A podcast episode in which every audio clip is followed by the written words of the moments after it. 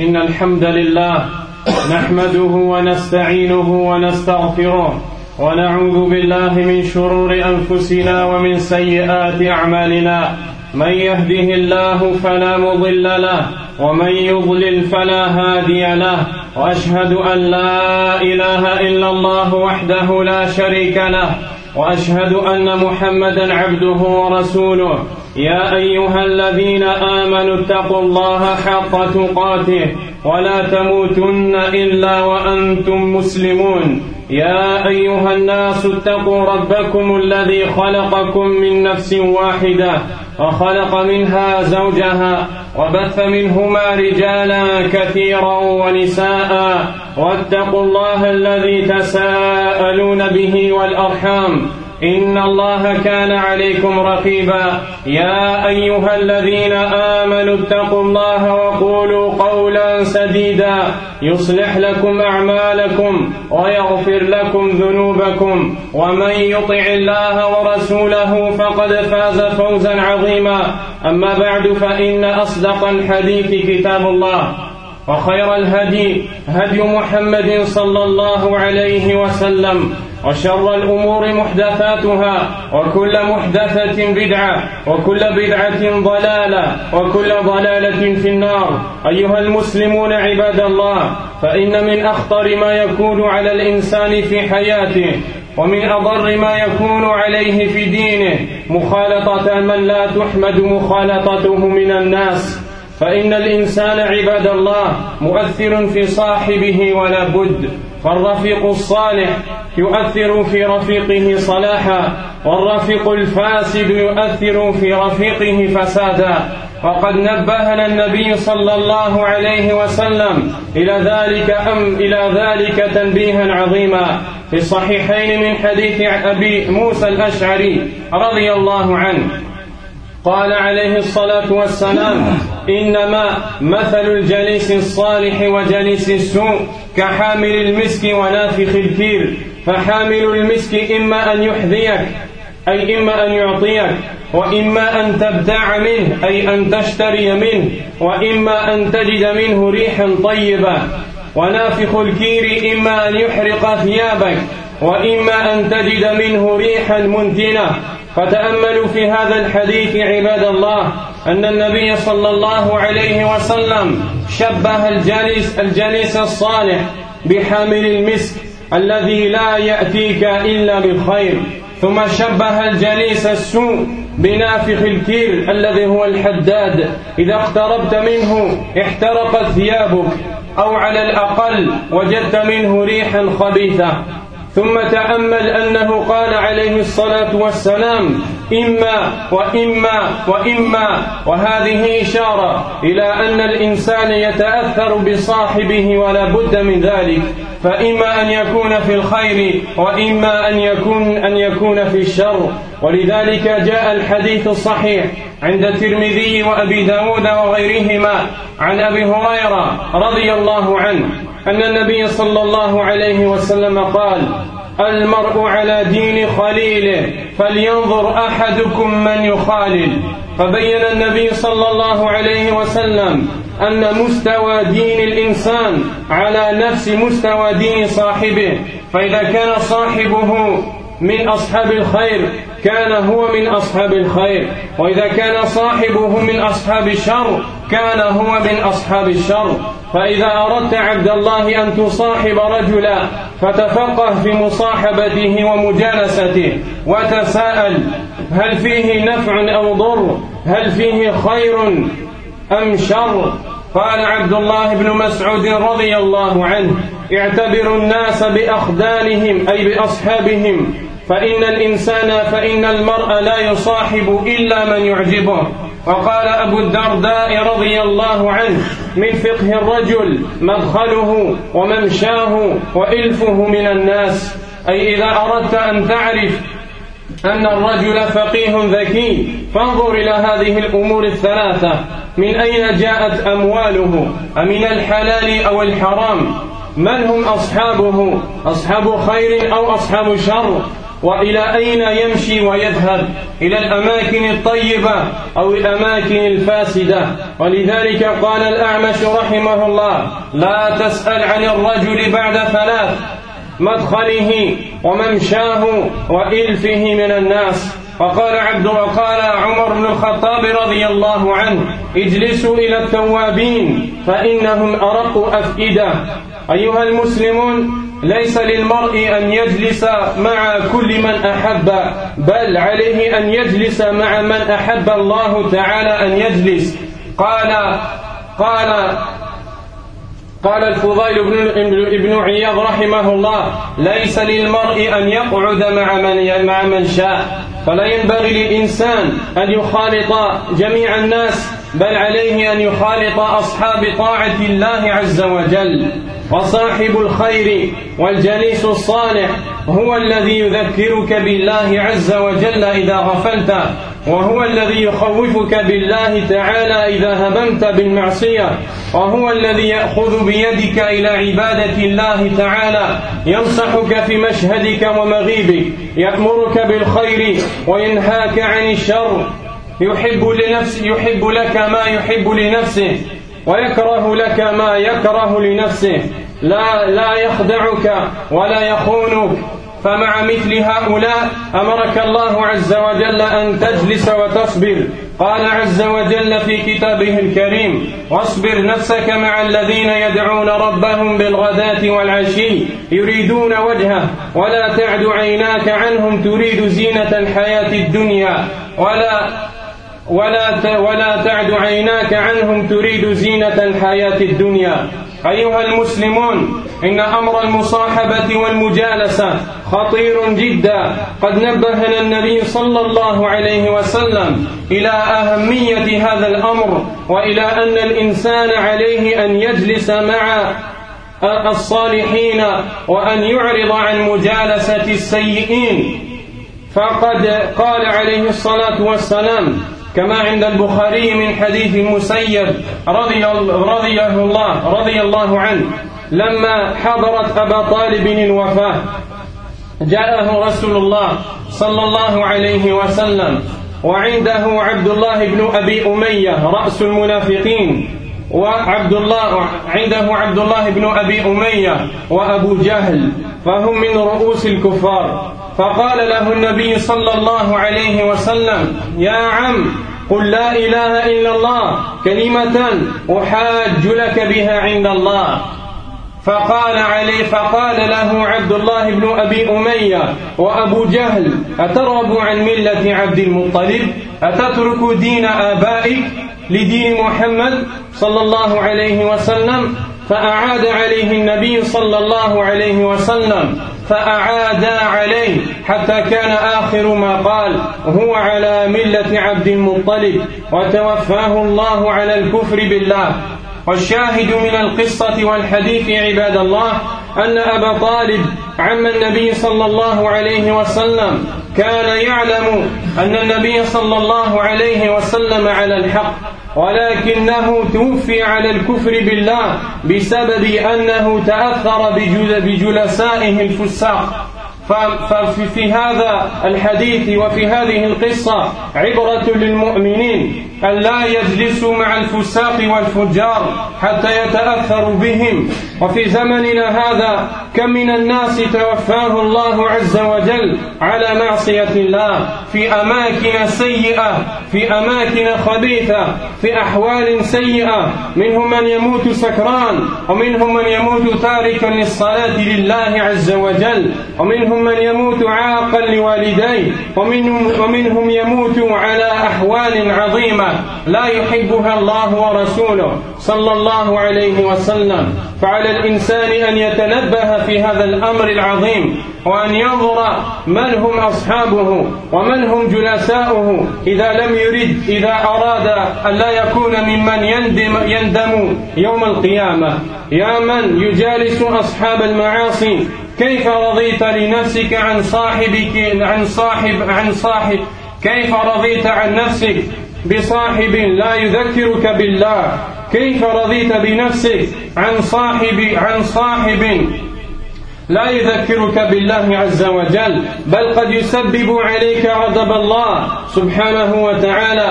اسمع إلى من يقول يوم القيامة هذا النادم الذي كان يجالس أصحاب الفسوق والمعاصي ويوم يعض الظالم على يديه. يقول يا ليتني اتخذت مع الرسول سبيلا.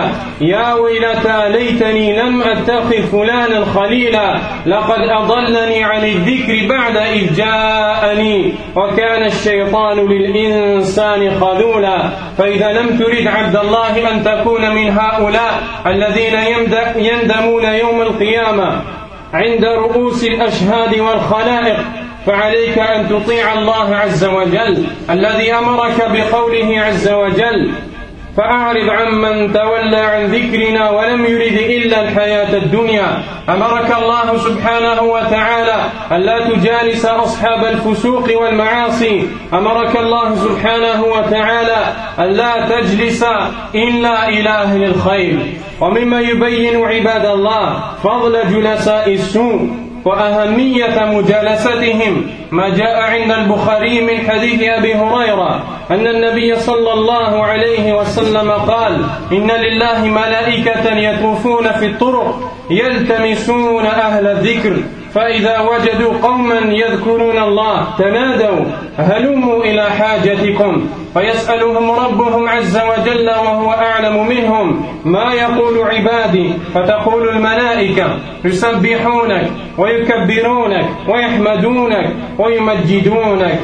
فيقول الله عز وجل هل رأوني؟ فتقول الملائكة لا والله ما رأوك فيقول الله عز وجل كيف لو رأوني؟ فتقول الملائكة لو رأوك كانوا أشد لك عبادة وأشد لك تحميدا وأكثر تسبيحا. فيقول سبحانه فما فما يسألوني؟ تقول الملائكة يسألونك الجنة. فيقول الله عز وجل وهل رأوها؟ تقول الملائكة لا والله يا ربي ما رأوها. فيقول الله عز وجل وكيف لو أنهم رأوها؟ تقول الملائكة لو أنهم رأوها كانوا أشد عليها حرصا وأشد لها طلبا وأعظم فيها رغبة فيقول سبحانه فمما يتعوذون فتقول الملائكة من النار. فيقول الله عز وجل وهل رأوها؟ فيقول الملائكة لا والله يا ربي ما رأوها. فيقول الله عز وجل كيف لو رأوها؟ فيقول الملائكة لو رأوها كانوا أشد منهم فرارا وأشد لها مخافة فيقول عز وجل فأشهدكم أني قد غفرت لهم. ثم يأتي ملك من الملائكة يقول لله عز وجل منهم فلان ليس منهم إنما جاء لحاجة وهو رجل جاء عنده حاجة عنده حاجة عند أحد من الناس في هذه الجلسة. فلما وجدوهم يذكرون الله لم يرد أن يزعجهم فجلس عندهم ينتظر نهاية المجلس فهو لم يأتي لذكر الله. فهم يسألون الله عز وجل هل تغفر له كما غفرت لهم؟ فيقول الله عز وجل هم الجلساء لا يشقى بهم جليسهم. تأملوا عباد الله أن هذا الإنسان لما جلس إلى أصحاب الطاعة والعبادة مع أنهم لم لم يقصد ذكر الله عز وجل وإنما جاء لحاجة لكن الله عز وجل غفر له كما غفر لهم لأن أصحاب الخير لا يندم من يجالسهم. والله عز وجل ولي الخير والتوفيق.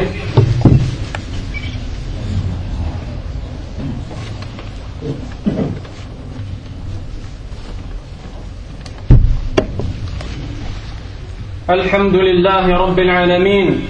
حمدا كثيرا طيبا مباركا فيه مباركا عليه كما يحب ربنا ويرضى.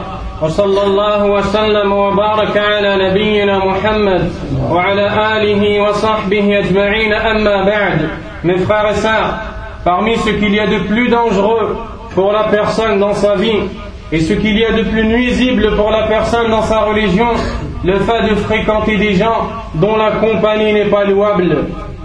Car la personne se fait influencer par la personne qu'elle prend pour compagnon, qu'elle le veuille ou non. la personne qui a un bon compagnon verra une bonne influence de ce bon compagnon. Et la personne qui a un mauvais compagnon verra une mauvaise influence dans sa vie, dans son comportement. Et le prophète sallallahu alayhi wa sallam a attiré notre attention sur ce grand principe en nous disant, comme l'imam al-Bukhari et Muslim nous rapportent, l'image de la bonne compagnie et celle de la mauvaise est comparable, est comparable à un vendeur de parfum et à un forgeron. Le vendeur de parfum, lorsque tu viens chez lui, soit il te donne de son parfum, soit tu lui en achètes, soit au minimum tu trouves chez lui une bonne odeur. Et le forgeron, lorsque tu t'approches de lui, soit il brûle tes vêtements, ou soit tu trouves chez lui au minimum une mauvaise odeur. Méditez dans ce hadith, le prophète sallallahu alayhi wa sallam a fait ressembler le vendeur de parfum à la bonne compagnie. Car le vendeur de parfum est celui chez qui on trouve une bonne odeur, et de la même manière la bonne compagnie est celle chez qui nous trouvons une bonne influence. Et également, il a fait ressembler la mauvaise compagnie au forgeron, car le forgeron, lorsque l'on s'approche de lui, il brûle nos vêtements. Et également, la mauvaise compagnie, lorsque l'on s'approche d'elle, elle nous brûle, c'est-à-dire qu'elle nous emmène dans la désobéissance d'Allah. Il incombe donc à chaque croyant et croyante d'être en garde et de faire attention et de regarder la personne qu'il a choisie ou qu'elle a choisi de prendre pour compagnon. Et pour cela, le prophète sallallahu alayhi wa sallam nous dit dans un hadith qui nous est rapporté par, par l'imam Tirmidhi, selon Abu Huraira, l'individu a la même religion que celui qu'il fréquente, alors que chacun d'entre vous regarde qui est celui qu'il fréquente. C'est-à-dire qu'il aura le même comportement, le même mode de vie, le même mode de pratique de religion que le camarade qu'il a choisi de fréquenter, alors que chacun d'entre vous fasse attention qui est son compagnon et qui est, qui est celui qu'il a choisi de prendre pour fréquentation ou pour compagnon. Donc lorsque tu veux avoir un compagnon, lorsque tu veux avoir une compagne, sois intelligent et réfléchis. Qui est cette personne qui va t'accompagner dans ta vie? Qui est cette personne avec qui tu vas vouloir partager des moments? Le compagnon Abdullah ibn Mas'ud anhu a dit Prenez les gens en considération selon les compagnons qu'ils ont, car chaque personne ne fréquente qu'une personne qui lui plaît. C'est-à-dire que si tu veux voir qui est la personne, regarde qui elle fréquente et tu, tu seras et tu auras la réponse. Abu Darda anhu a dit parmi l'intelligence de la personne, d'où viennent ses biens? Qui sont les, personnes qu'il fréquente? Et où il va, dans quel endroit il va? C'est pour ça que l'A'amash a également dit n'interroge plus sur une personne après avoir regardé trois choses. Qui sont ses compagnons, d'où vient son argent? Et dans quel endroit va-t-il se rendre? Il est donc il incombe donc à chaque musulman et musulmane de ne pas fréquenter tout le monde, mais au, contraire, de fréquenter les gens dont la compagnie est louable, dont la compagnie est bénéfique, dont la compagnie ramène le bien et éloigne du mal. Al-Fudayl ibn Iyad a dit il n'appartient pas à une personne de fréquenter tous ceux qu'il veut ou qu'elle veut fréquenter car il appartient à la personne ou il incombe à la personne de fréquenter les gens qu'Allah subhanahu wa ta'ala veut qu'elle fréquente. Et sachez que la, compagnie ou les fréquentations, cette fréquentation a un très grand impact dans la vie de la personne, un très grand impact dans le comportement de la personne, un très grand impact dans les projets, dans l'avenir de la personne. Combien sont ceux qui avaient des projets, mais dont les projets ont changé à cause de leur fréquentation. Certains parmi les gens avaient des très bons projets et avaient des très bonnes ambitions, mais en, en allant fréquenter les mauvaises personnes, leurs projets ont changé, leur avenir a changé et ils sont devenus mauvais. Et également, combien de gens qui étaient mauvais, lorsqu'ils ont été fréquentés des bonnes personnes, sont devenus bons et leurs projets ont changé de mauvais projets en bons projets. Il est donc important aux musulmans, il incombe aux musulmans de ne pas fréquenter n'importe qui, mais au contraire, de fréquenter les gens dont la compagnie est bénéfique, de fréquenter les gens dont la compagnie est louable. Et le prophète sallallahu alayhi wa sallam nous donne dans sa sunna des exemples pour nous montrer la gravité des mauvaises compagnies. et également pour nous montrer l'importance de la bonne compagnie. Quant à la mauvaise compagnie, l'imam al-Bukhari nous rapporte un hadith dans lequel l'oncle du prophète sallallahu alayhi wa sallam Abu Talib, lorsqu'il était à l'agonie des morts et qu'il y avait auprès de lui des gens parmi les mécréants du peuple de Quraysh, le prophète sallallahu alayhi wa sallam est venu à lui et lui a dit Oh mon oncle, dis la ilaha illallah, prononce cette phrase avec laquelle je pourrais intercéder pour toi le jour du jugement dernier. Mais les gens qui étaient auprès de lui lui ont dit Vas-tu délaisser et abandonner la religion de tes ancêtres? Alors le prophète sallallahu alayhi wa sallam lui répondit ou lui répéta Oh mon oncle, dis cette parole, je pourrais te défendre le jour du jugement dernier. Et les gens qui étaient autour de lui ont répété cette parole jusqu'à ce que la dernière parole qu'il dit fût Je meurs sur la religion de mes ancêtres alors que cet oncle du prophète sallallahu alayhi wa sallam était convaincu et avait la ferme conviction que le message du prophète sallallahu alayhi wa sallam était vrai et que l'islam était la religion de vérité. Mais pour quelle raison est-il mort sur la mécréance et pour quelle raison est-il mort sur l'égarement? La réponse, les mauvaises fréquentations qui sont venues autour de lui et l'influencer jusqu'à ce qu'il meure dans le contraire de ce qu'il avait pour croyance. Et également, aujourd'hui, combien sont les gens qui meurent dans la désobéissance à Allah subhanahu wa ta'ala? Combien sont les gens qui meurent dans les péchés, qui meurent dans des endroits qu'Allah subhanahu wa ta'ala n'agrée pas? Combien sont ceux qui sont morts en délaissant la prière? Combien sont ceux qui sont morts en buvant de l'alcool et en consommant des boissons enivrantes? Combien sont ceux qui sont morts en désobéissant à leurs parents? Combien sont ceux qui sont morts en consommant et en fumant de la drogue et de l'herbe Combien et combien sont ces gens-là? Et si tu médites sur la cause de ces péchés et de cet égarement, tu verras que ce sera les mauvaises fréquentations. Alors les jeunes, craignez Allah subhanahu wa ta'ala et sachez qu'Allah vous observe et qu'il vous interrogera le jour du jugement dernier sur vos fréquentations. Et sachez que la fréquentation qui ne vous amène pas à obéir à Allah subhanahu wa ta'ala n'est pas une bonne fréquentation. Et c'est une fréquentation qui provoquera les regrets le jour du jugement dernier. La bonne fréquentation est celle qui te rappelle Allah subhanahu wa ta'ala la bonne fréquentation est celle qui, lorsque tu désires désobéir à Allah, te rappelle la grandeur d'Allah et te fait peur d'Allah subhanahu wa ta'ala. La bonne fréquentation est la personne qui veut pour toi le bien et qui t'ordonne de faire le convenable et qui t'interdit le blâmable. La bonne fréquentation est la personne qui te conseille pour que tu obéisses à Allah subhanahu wa ta'ala. Si tu trouves une personne telle que celle-ci, alors sache que c'est avec celle-ci qu'Allah t'a ordonné de patienter et de fréquenter. Allah subhanahu wa ta'ala dit dans le Coran et fait preuve de patience en restant avec ceux qui invoquent leur Seigneur le matin et le soir en désirant sa face et que tes yeux ne se détachent pas d'eux en désirant le décor de ce bas monde. Sachez également que la, mauvaise fréquentation sera une source de regret le jour du jugement dernier. Allah subhanahu wa ta'ala nous dit le jour où l'injuste se mordra les deux mains en disant malheur à moi si seulement j'avais suivi le chemin du prophète, malheur à moi hélas si seulement je n'avais pas pris un tel pour compagnon, il m'a certes égaré et éloigné du rappel d'Allah après qu'il me soit venu. Et certes, le shaitan a déserté l'âme. Veux-tu dire cette parole le jour où tu rencontreras Allah subhanahu wa ta'ala? Comment peux-tu être satisfait de fréquenter une personne qui t'a emmené à consommer de la drogue?